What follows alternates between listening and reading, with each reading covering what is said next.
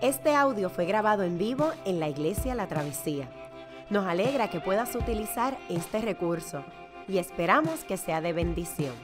Queremos que sepas que nuestra más profunda convicción, que no importando cuán útil sea esta grabación, nunca podrá sustituir la experiencia de pertenecer a una iglesia local. Sería un placer tenerte junto a nosotros en la travesía, pero de no poder ser así, nos gustaría ayudarte a encontrar una congregación donde puedas pertenecer y servir. Una vez más, nos alegra que puedas utilizar este recurso. Nos podemos sentar. La lectura de esta mañana es un poco extensa, encontramos en Hechos capítulo 7. Eh, como parte de su programa tenemos ah, en letra bien pequeñita para que quepa. Eh, y vamos a estar eh, leyendo diferentes secciones de todo el capítulo. La mañana de hoy, mi hermano y amigo Juan José Coto tendrá la palabra y ya mismo lo paso para orar por él. Y leemos la escritura en el nombre del Padre, del Hijo y del Espíritu Santo, Hechos capítulo 7. ¿Son ciertas estas acusaciones? Le preguntó el sumo sacerdote. Le preguntó a Esteban. Él contestó, hermanos y padres, escúchenme. El Dios de la gloria se apareció a nuestro padre Abraham cuando éste aún vivía en Mesopotamia, antes de radicarse en Harán Deja tu tierra y a tus parientes, le dijo Dios, y ve a, la tierra que yo te mostraré. Entonces salió de la tierra de los caldeos y se estableció en Harán. Desde allí, después de la muerte de su padre, Dios lo trasladó a esta tierra donde ustedes viven ahora. No le dio herencia alguna en ella, ni siquiera donde plantar el pie, pero le prometió dársela en posesión a él y a su descendencia, aunque Abraham no tenía ni un solo hijo todavía. Dios le dijo así, tus descendientes vivirán como extranjeros en tierra extraña, donde serán esclavizados y maltratados durante cuatrocientos años. Pero sea cual sea la nación que los esclavice, yo la castigaré, y luego tus descendientes saldrán de esa tierra y me adorarán en este lugar. Hizo con Abraham el pacto que tenía por señal la circuncisión Así cuando Abraham tuvo a su hijo Isaac, lo circuncidó a los ocho días de nacido, e Isaac, y Isaac a Jacob, y Jacob a los doce patriarcas. Por envidia, los patriarcas vendieron a José como esclavo, quien fue llevado a Egipto, pero Dios estaba con él y lo libró de todas sus desgracias. Le dio sabiduría para ganarse el favor del faraón, rey de Egipto, que lo nombró como gobernador del país y del palacio real. Hubo entonces un hambre que azotó todo Egipto y a Canaán, causando mucho sufrimiento, y nuestros antepasados no encontraban alimentos. Al enterarse Jacob de que había comida en Egipto, mandó allá a nuestros antepasados en una primera visita. En la segunda, José se dio a conocer a sus hermanos y el faraón supo del origen de José. Después de esto, José mandó a llamar a su padre Jacob y a toda su familia, 75 personas en total. Bajó, entonces Jacob a Egipto y allí murieron él y nuestros antepasados. Sus restos fueron llevados a Siquén y puestos en el sepulcro que a buen precio Abraham había comprado a los hijos de Hamor en Siquén. Cuando ya se acercaba el tiempo de que se cumpliera la promesa de Dios que Dios le había hecho a Abraham, el pueblo crecía y se multiplicaba en Egipto. Por aquel entonces subió al trono de Egipto un nuevo rey que no sabía nada de José. Este rey usó de artimañas con nuestro este rey usó de artimañas con nuestro pueblo y oprimió a nuestros antepasados, obligándolos a dejar abandonados a sus hijos recién nacidos para que murieran. En aquel tiempo nació Moisés y fue agradable a los ojos de Dios. Por tres meses se crió en la casa de su padre y al quedar abandonado, la hija del faraón lo adoptó y lo crió como a su propio hijo. Así Moisés fue instruido en toda la sabiduría de Egipto, eh, de los egipcios, y era poderoso en palabra y en obra. Cuando cumplió cuarenta años, Moisés tuvo el deseo de allegarse a sus hermanos israelitas al ver que un egipcio maltrataba a uno de ellos, acudió en su defensa y lo vengó matando al, Egipto, al egipcio. Moisés suponía que sus hermanos reconocieran que Dios iba a liberarlos por medio de él, pero ellos no lo comprendieron así. El verso 30. Pasados 40 años, se le apareció un ángel a Moisés en el desierto, cercano al monte de Sinaí, en las llamas de una zarza caldía. Moisés se asombró de lo que veía. Al acercarse para observar, oyó la voz del Señor. Yo soy el Dios de tus antepasados, el Dios de Abraham, de Isaac y de Jacob. Moisés se puso a temblar de miedo y no se atrevía a mirar. El Señor le dijo, Quítale, quítate las sandalias, porque estás pisando tierra santa. Ciertamente he visto la opresión que sufre mi pueblo en Egipto, los he escuchado quejarse, así que he descendido para librarlos. Ahora ven y te enviaré de vuelta a Egipto. Verso 51. Esteban se dirige a sus acusadores.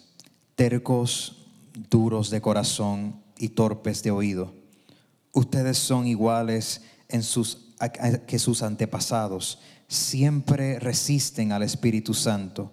¿A cuál de los profetas no persiguieron sus antepasados?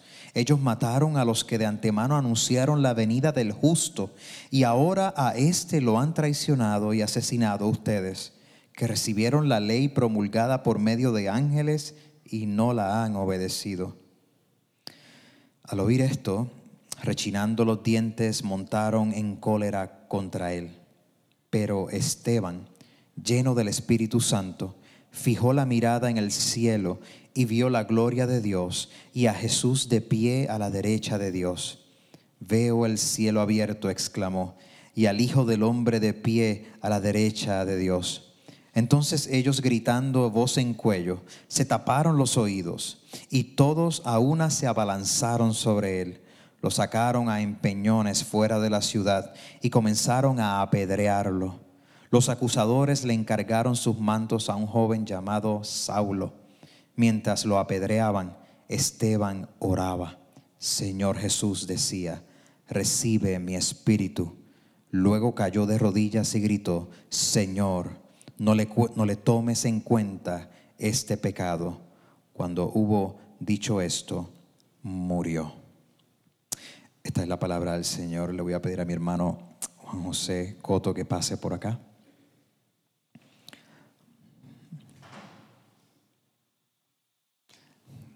Déjame orar por ti.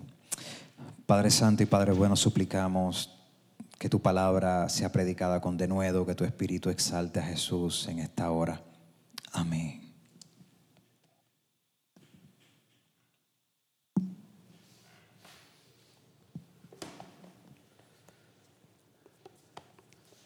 Qué bueno, es un privilegio maravilloso poder compartir con ustedes en esta ocasión. Específicamente un pasaje inspirador y retante, altamente desafiante, ¿no? Entonces, una de las grandes, uno de los grandes retos que nos presenta un pasaje como el que estamos o el que vamos a mirar hoy, es el hecho de las descripciones que Lucas hace sobre este muchacho llamado Esteban. Y el desafío que implica de manera directa hablar sobre el primer mártir de la iglesia el primer mártir de la iglesia. Siempre que trabajamos con personas que tienen la capacidad de morir por lo que creen, su legado, sobre todo la vida que reflejan, es un desafío que nos lanzan a nosotros. Pero mucho más Esteban, porque más que morir por una ideología o un pensamiento, decide morir por el Evangelio. Decide de alguna manera que el Evangelio vale más que la vida misma. Y eso de alguna forma nos permite mirarnos en el espejo de Él, hacer un acercamiento a su vida y preguntarnos nosotros hoy, ¿cuánto valoramos el Evangelio? Yo no quiero sonar clichoso. Esta idea de que el Evangelio es importante es lo que tal vez usted ha escuchado en muchas ocasiones. Pero creo que no es cliché el reconocer que de vez en cuando Necesitamos retar nuestros afectos y deseos al Evangelio, sobre todo a la luz de las demandas de la Escritura. sobre todo a la luz de la historia de un muchacho como Esteban. Déjenme darle un poco de lo que está ocurriendo aquí, a ver si logramos entender alguna de, de estas situaciones. La iglesia experimentó un desafío bastante fuerte a nivel del servicio. Había una gran necesidad con un sector de la iglesia. Y la iglesia decide en aquel momento seleccionar a un grupo de muchachos. Lucas, narrando y describiendo este evento, es bien selectivo. Lo primero que nos dice es que narra la historia, la cantidad de los muchachos, eran siete y pone sus nombres. Pero cuando comienza, comienza exactamente con Esteban. Y en su narrativa se detiene y hace dos descripciones importantes. Esteban, lleno del Espíritu Santo. Y hay una descripción que constantemente va a estar presentando en él. Inclusive en estos pasajes desde el capítulo 6, versos 8 en adelante y el capítulo 7, va a mencionarnos en tres ocasiones que este muchacho está lleno del Espíritu Santo de Dios. Que su posición en Cristo, Él la, Dios se la ha dado y Él vive con esa pasión de manera que el Espíritu de Dios llena toda su vida. Luego entonces está sirviendo a las mesas y decide compartir el Evangelio y unos muchachos de una sinagoga llamada de los libertos, que eran personas que habían sido esclavos y que sus amos los habían libertado, los habían dejado libres, se molestan con las palabras de él, deciden llamarlo a cuenta, arrastran, lo llevan frente a los tribunales, frente al Sanedrín, y hacen dos acusaciones serias. La primera está hablando mal de Moisés, blasfemó contra la ley, y blasfemó contra el templo, habló mal del templo. Estas dos acusaciones en el primer siglo eran serias las lleva frente al tribunal del Sanedrín. Interesante. Hace varias semanas atrás. También tenían un hombre judío frente a ellos con acusaciones semejantes. A diferencia de aquel, su nombre no era de procedencia griega como el de Esteban. El nombre de aquel individuo de 33 años era Jesús. Jesús. Y Esteban igual que su maestro decide encararlos de frente. Bien interesante que cuando Jesús está frente a ellos, decide no contestarle. Y no solo el Evangelio nos dice que lo único que les dice cuando lo cuestionan sobre su mesianismo es que los mire y dice, van a ver al Hijo del Hombre venir en las nubes. Y lo último que esta gente escucha cuando le lanzan las piedras a Esteban es él gritando, antes de lanzársela, es él gritando, veo al Hijo del Hombre en las nubes. Este chico se enfrenta a un desafío increíble, como les ha estado diciendo. Y empieza, o le exigen que se defienda. Y aquí hace toda esta narrativa increíble, demostrando sus capacidades de orador y de predicador, y nos muestra o utiliza la gran historia de Israel para mostrar sus puntos y por qué el Evangelio enseñaba y mostraba lo que mostraba. Exactamente en ese momento, él hace una conexiones interesantes. Empieza con Abraham, sigue con José, pasa con Moisés, David, Salomón y el resto de los profetas. Y casi coloca en cada una de estas tres etapas unos personajes significativos que caracterizan un papel o un rol. Los fieles, Abraham, José, Moisés, los profetas. Los rebeldes contra los actos salvíficos de Dios los descendientes de Abraham, los patriarcas. El pueblo que Moisés quería sacar de Egipto y que Dios mandó para que los libertara. El pueblo que termina matando a sus profetas.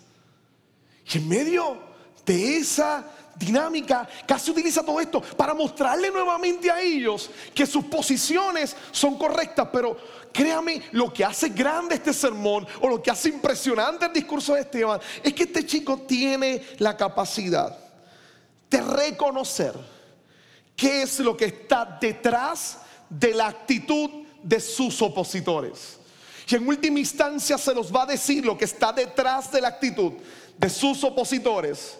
No es otra cosa que rebeldía hacia el acto de salvación o los actos de salvación y de fidelidad de Dios. Y en esto, la humanidad actual es igual que el pueblo de Israel. Es igual que el pueblo de Israel. Y él pasa entonces a demostrar exactamente esos actos de rebelión contra la bondad y la fidelidad de Dios.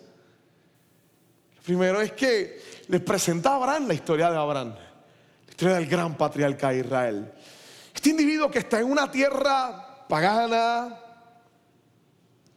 politeístas, con muchos dioses.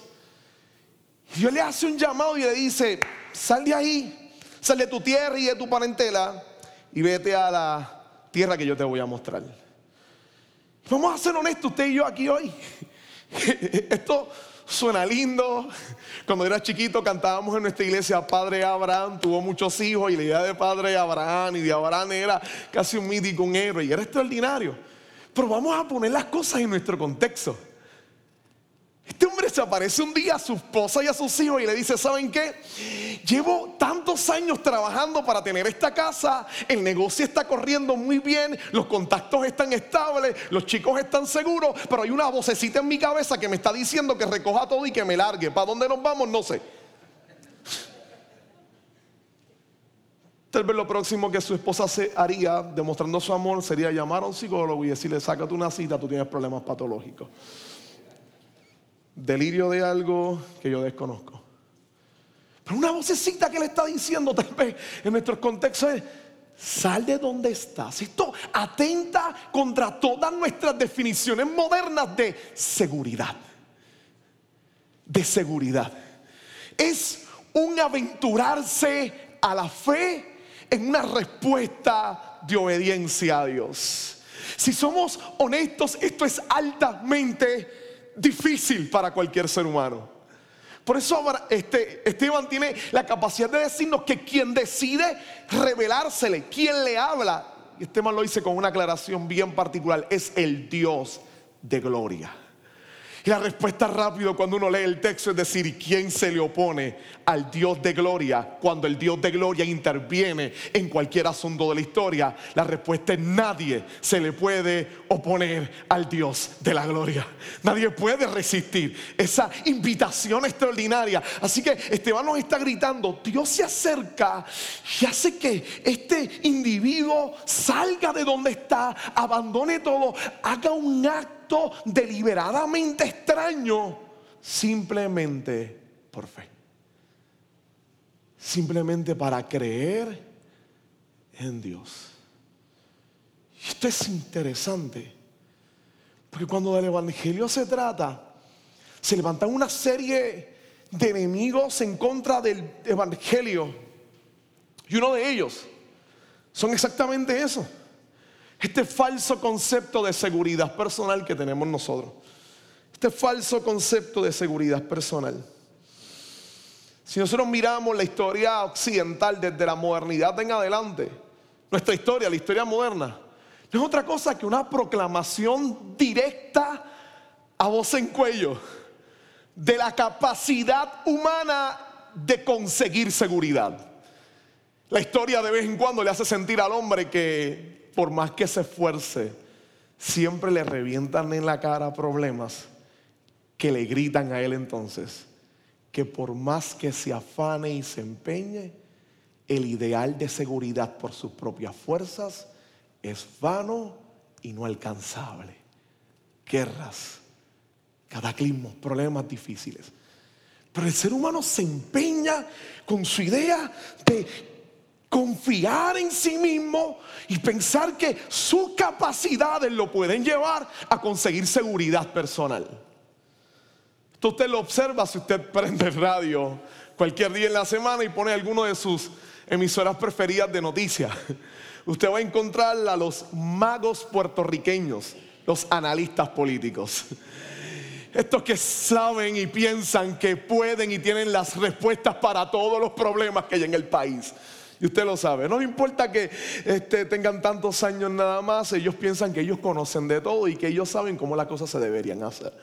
Dependiendo cuál sea la ideología de este mago puertorriqueño, sea este, de izquierda su visión o de derecha. Si de izquierda nos dirá que con algunos actos, ya sea este, con algunos actos de justicia social en algunos, en algunos escenarios, de seguro este país puede cambiar. La gran mayoría, que son capitalistas de derecha, empezarán a evocar el discurso moderno capitalista de que la fuerza de la transformación está en el capital humano, la capacidad humana de trabajar y cambiar todas las cosas. Así que inspiremos a las nuevas generaciones, démosles todos los recursos que necesitan, abramos las universidades y démosles todo lo que ellos puedan utilizar y veamos que el hombre puertorriqueño tiene la capacidad de echar al país hacia adelante si se pone a trabajar. Lindo. Bonitos cantos de sirena. En el 2008, cuando comenzó la crisis económica global, más de 15 de los mejores empresarios de Estados Unidos, individuos exitosos, se quitaron la vida. Uno de ellos se pegó un tiro en el garaje de su casa dentro de su Ferrari.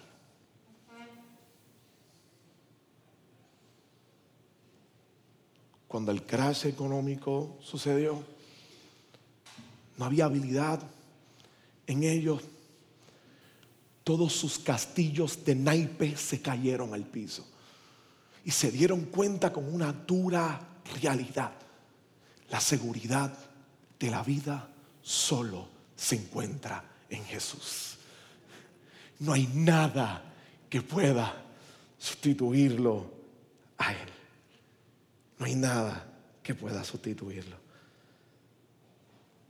Estoy diciendo que procurar elementos de seguridad sea incorrecto. Solo piense un momento. Todos hacemos a veces exactamente lo mismo. Todos nos levantamos aquí y empezamos a adorar que Dios es poderoso.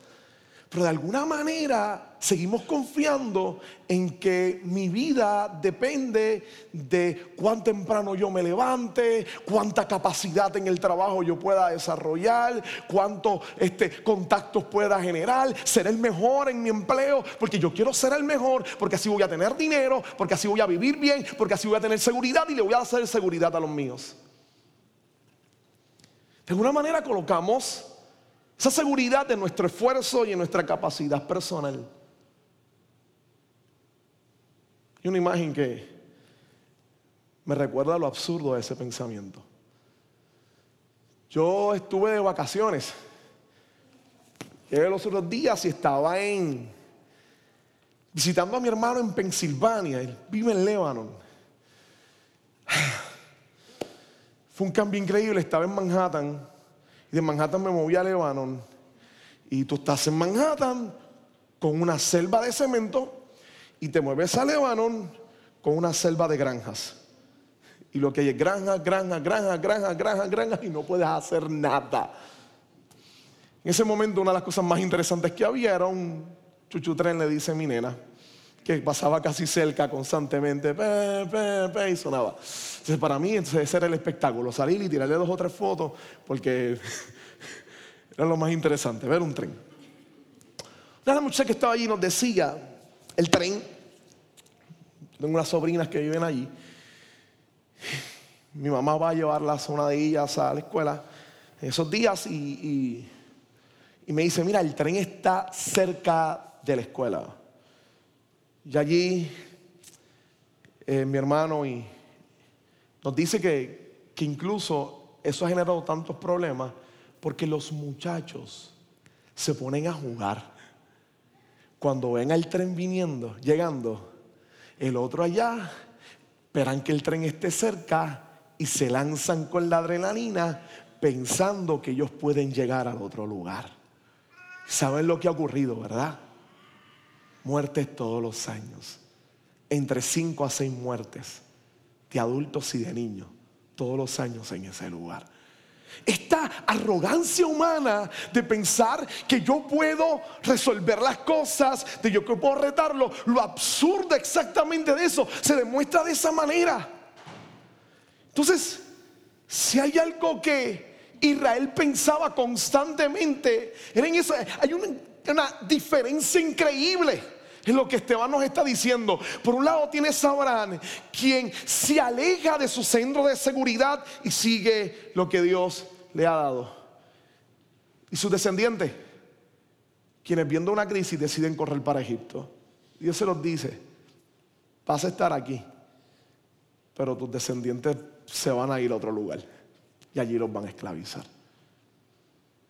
Y como diría F.F. Bruce, pareciera que Dios tuvo que agudizar su estancia allí, porque si no hubiese levantado un faraón que los esclavizara, tal vez se sentirían tan cómodos en Egipto que jamás quisieran salir de allí. ¿Es acaso nuestra idea de comodidad un impedimento genuino para vivir con pasión a Dios, con deseo de ser rey. Lo segundo que nos presenta en la historia son los ídolos de estos enemigos. Qué rápido pasa a hablar sobre el templo y tiene a David, tiene automáticamente a Salomón. Empieza toda su narrativa del templo. Y de repente nos dice que desde el tabernáculo con Moisés hasta David y Salomón, Dios habitaba en medio de ellos. Pero con todo y con eso, Israel quiso hacer sus propios ídolos, sus propios dioses, su propia manera de poder adorar a lo que ellos habían construido. De nuevo, discúlpeme, esto puede nuevamente sonar clichoso. Pero tal vez usted irá de nuevo con el mismo tema él. Pero de alguna forma nosotros, los seres humanos modernos, somos tan semejantes a la antigüedad. De la misma forma montamos nuestros propios ídolos. Es más, yo creo que hemos ido a dar un paso mucho más allá. El hombre moderno se ha convertido en su propio ídolo. Se ha hecho a sí mismo su propia deidad. Como ese gran dibujo interesante de estas dos manos rehaciéndose. Este ideal de nosotros crear, yo recuerdo trabajar, estar sentado en, un salón de humanidades y mi profesora de humanidades, yo no sé si era cristiana, pero recuerdo que ella decía constantemente, miren, la iglesia más grande de Puerto Rico, la mega iglesia en Puerto Rico, es Plaza Las Américas. Allí se le rinde homenaje al Dios puertorriqueño, el dinero. Y usted sabe que definitivamente es una gran realidad. Una gran realidad. Nosotros construimos nuestros propios dioses. Todo aquello que de alguna manera lo colocamos en en el lugar de Dios. Nuestro trabajo, alguna persona, alguna idea. Aquello que nos preocupa y que amamos más que el mismo Dios. No solamente eso, sino que en adición, lo último que empieza Esteban a comentarles es que después de tenerlos ahí, de mostrarles esto, dicen, ¿saben qué? Ahí está su problema. Y este era el argumento de él contra el templo.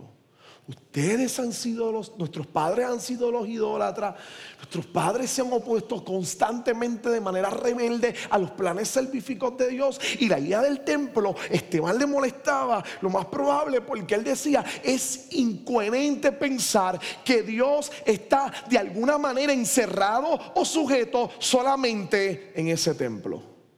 Por eso es que constantemente te dice, el Dios de gloria se le aparece a Abraham desde su tierra. No es Jerusalén.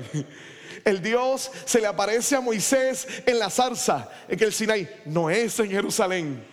Este, los patriarcas son enterrados en este lugar y el tabernáculo se mueve en el desierto, no en Jerusalén. Y constantemente le está diciendo, el Dios nuestro no es un Dios que se mantenga atado ni a una tierra ni a un lugar, es el Dios que creó todas las cosas. Los cielos es el trono de Dios y la tierra es el estrado de sus pies. Y por eso viene de repente y le dice, recuérdense, en Isaías 66.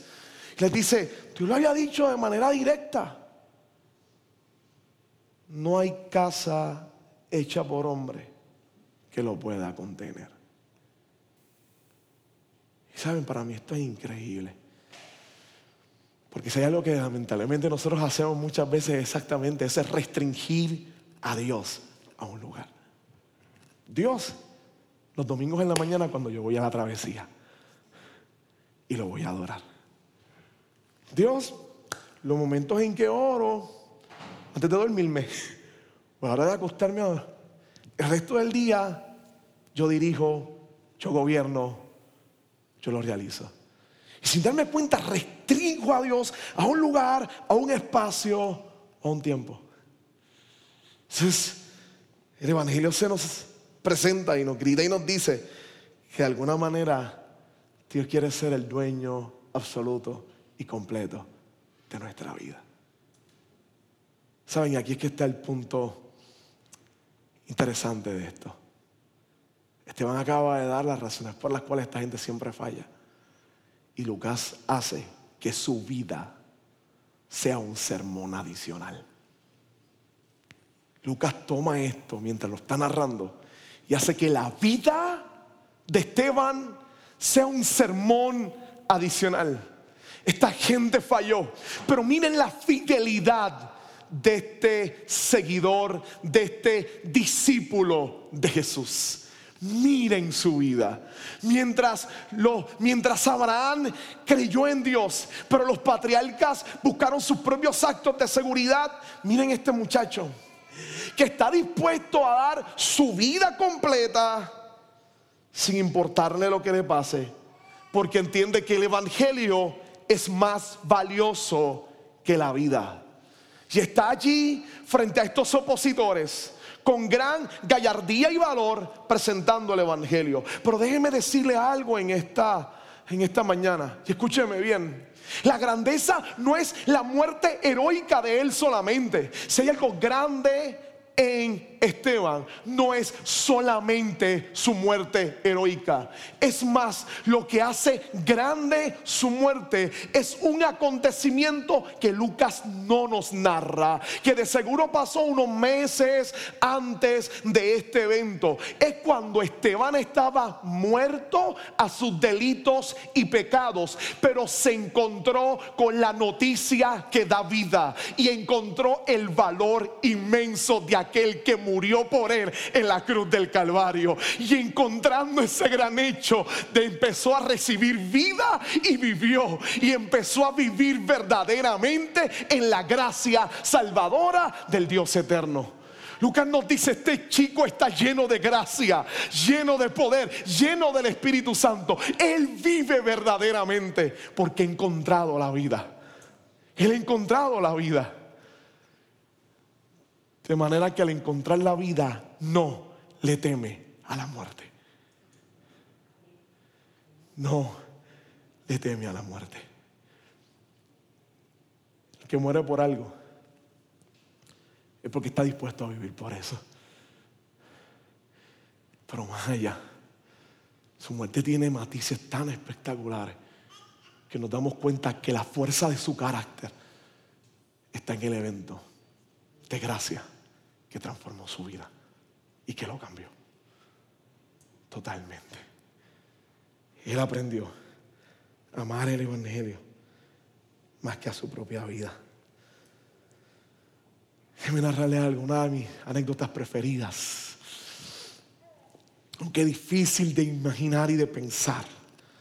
Le escuché en una ocasión de un predicador muy conocido en los Estados Unidos, un pastor bautista, John Piper. Le preguntaron en una ocasión, este predicador que, que ha viajado a varios lugares, le preguntaron, ¿tú tienes alguna experiencia fuerte con la predicación?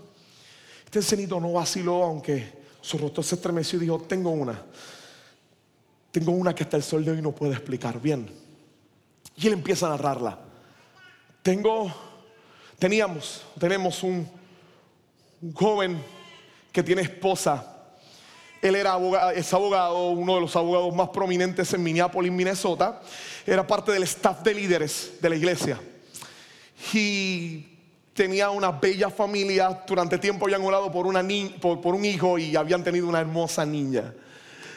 Dice que varios años después él salió de una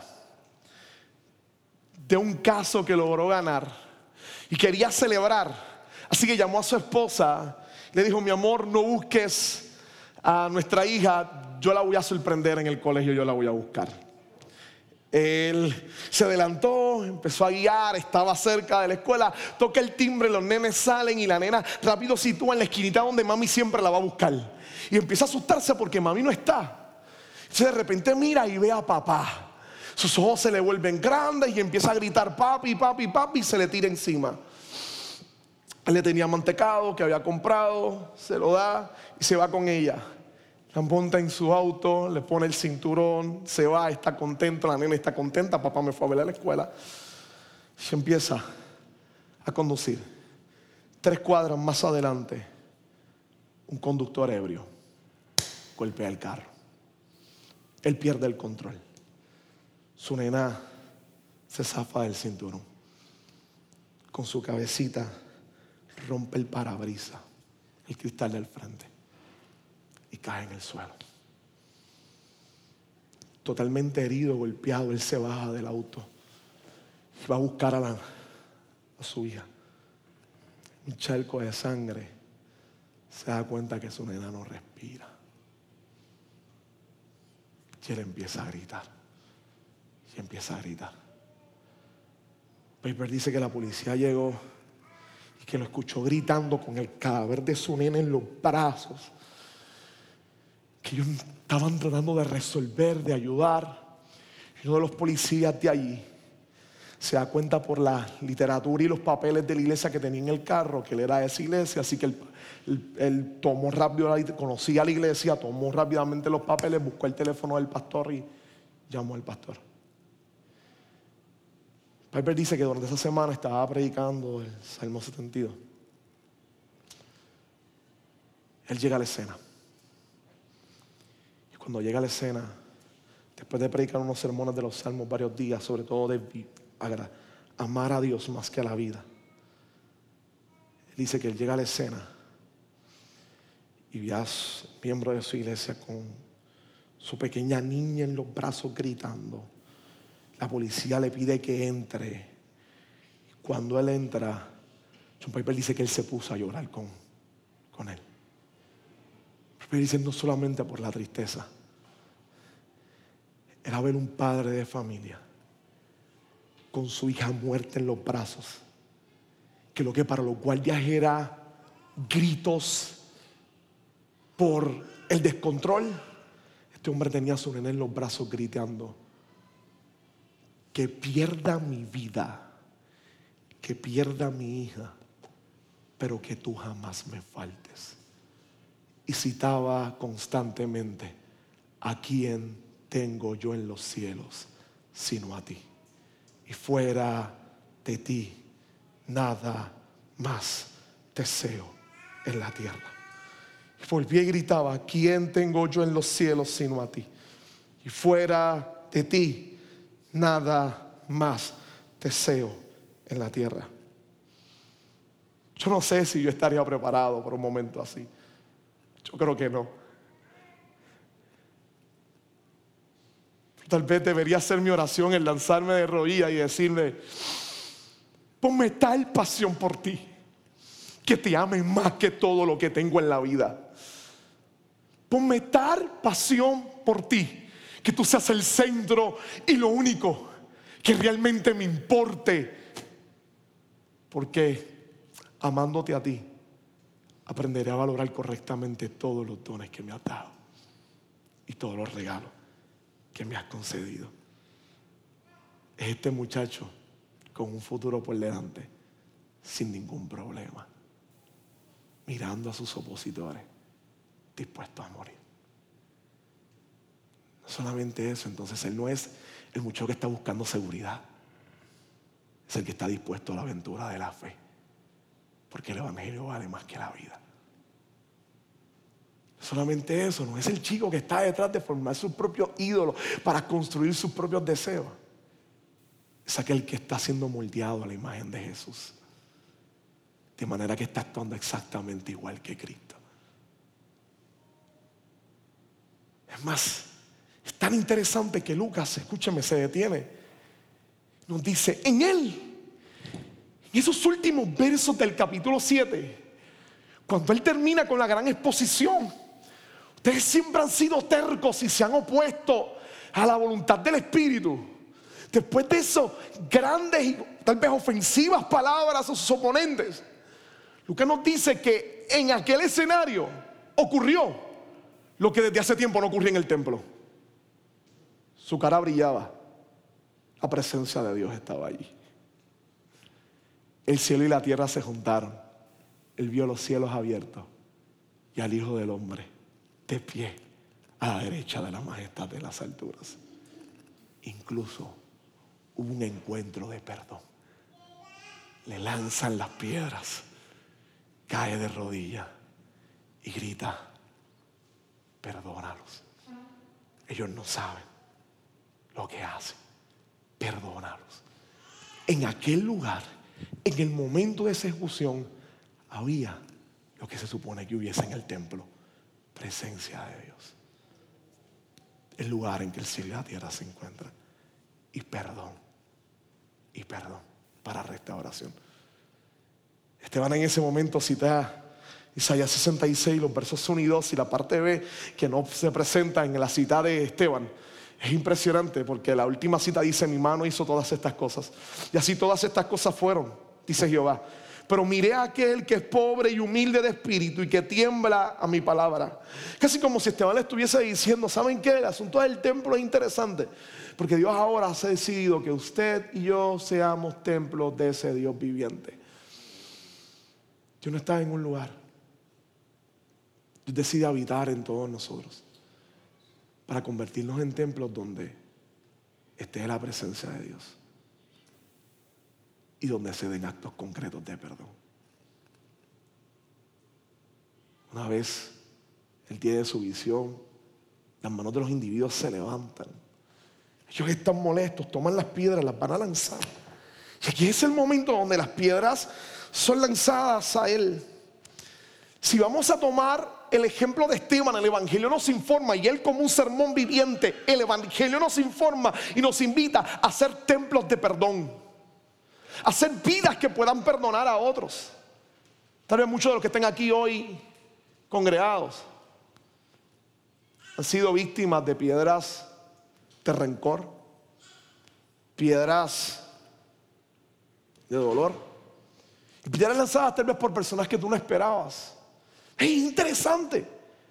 Cuando usted mira la narrativa de Lucas, quienes toman a este chico no son judíos de Jerusalén. Son gente igual que él, que provenían de la diáspora, que tenían nombres lo más probable griegos. Eran libertos de Sirene, de Cilicia, eran de otros lugares fuera de Jerusalén. Era la gente que él estaba llamado a servir. Esa gente se levanta contra él y deciden apedrearlo. Tal vez usted tiene dos o tres historias así. Tal vez un cónyuge que hace varios días le lanzó dos o tres piedras verbales que golpearon su vida. Un hijo que se fue del hogar y que tal vez lanzó dos o tres piedras similares. Un pariente con una dificultad en una ocasión. El llamado del Evangelio es exactamente a mirar nuestra vida en la vida de Esteban. Las piedras están golpeando su cuerpo está a punto de morir, cae sobre sus rodillas, pero antes mira a sus ofensores, decide pedirle a Dios que los perdone. Fefe Bruce hace una de las expresiones más interesantes que yo he visto y esta es una cita que me estremeció. El mejor camino para destruir a tus enemigos es hacerlos tu amigo. El mejor camino para destruir al jefe que se levanta contra ti y te humilla en el trabajo. O el compañero que de alguna manera no se lleva contigo. El mejor camino es hacerlo tu amigo. No importa cuántas piedras te haya lanzado. No importa cuántas veces hayas caído de rodillas. Como Dios no está suscrito solamente un espacio sino que te ha convertido en su templo, Dios desea que tú te conviertas en un ente de perdón. Y llegues a donde y estés dispuesto a perdonar a vivir y encarnar el Evangelio. Cayó de rodillas y le dijo, perdónales este pecado. Las últimas palabras son exactamente iguales que las de Jesús. Entrega su vida. Sus últimas dos expresiones responden a la cruz.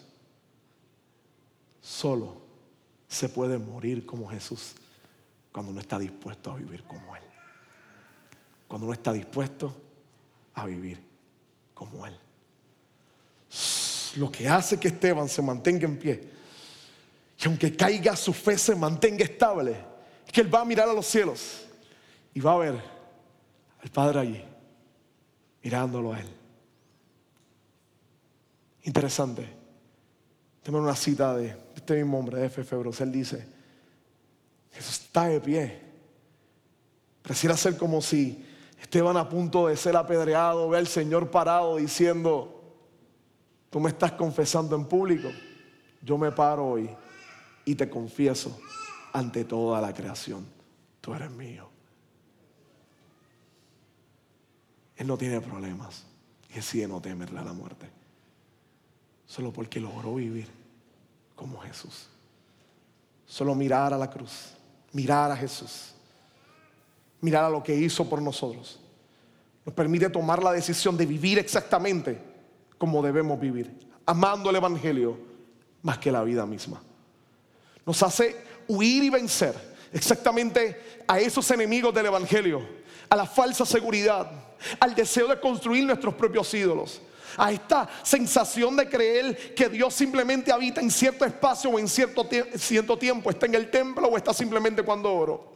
Y me lleva a vivir una vida radicalmente diferente, a lanzarme en la aventura de la fe, a estar dispuesto a hacer lo que Él quiera y a vivir como Él desee es el acto de reconocer que en vez de moldearme a mis propios ídolos, me voy a moldear al carácter de Jesucristo. Yo quiero ser como Jesús. Yo no voy a construir ídolos que se parezcan a mí o que llenen mis expectativas. Yo quiero parecerme a Jesús.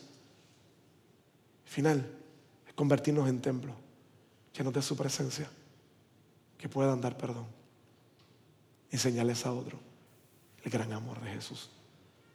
Vivir de esta manera es difícil e imposible solo se puede por la gracia de Jesucristo y por aquel que murió por nosotros en la cruz del Calvario.